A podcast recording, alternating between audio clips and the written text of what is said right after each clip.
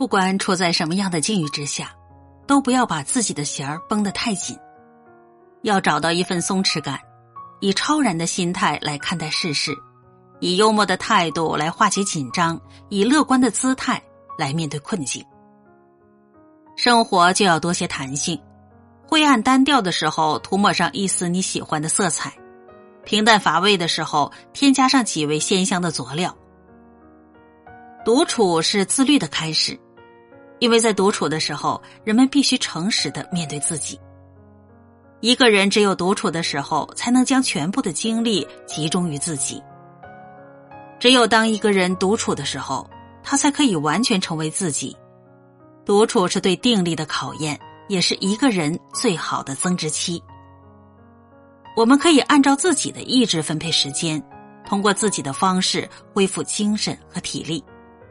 哪怕只是静静的欣赏一朵花，也是在慢慢滋养着自己的精神，感受这个世界的美好，丰盈自己的灵魂。日常生活中，我们往往能够通过自己的感知和他人的反应来了解自己的不足。独处让我们有机会向内审视，弥补不足，不断的调整自己，花时间成为更好的自己。享受独处，学会给自己增值，坚持自己的理想，保持对生活的热爱，就有源源不断的满足感。人生大多数的烦恼皆因想的太多，善忘寡思，不是要放下生命的所有，而是在车马喧的世界里找到属于自己的宁静。古人云：“兵来将挡，水来土掩。”世上可能发生的事情千千万。人如何能够思虑的过来呢？只有脚踏实地，切实的做好手头的事情，那才是最实际的。当一个人沉下心去做事，那些漫无边际的焦虑自然就会消失了。只有开始行动，梦想才不会永远挂在高空。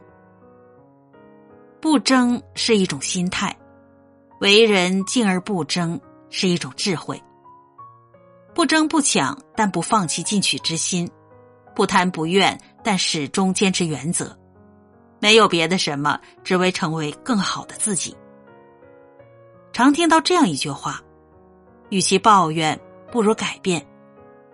面对不如意，坦然面对，接受逆境带来的考验，然后通过自身的智慧和力量，转逆为顺，化腐朽为神奇。